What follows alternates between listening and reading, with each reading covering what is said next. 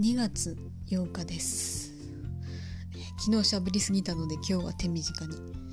えー、おかげさまで昨日ここでお話しした歯医者さんの予定は無事終了しまして、えー、歯をクリーニングしてもらいました、えー、それからまた別件で、え去年の暮れに、え送られてきたもはや毎年恒例の、えブリ丸ごと、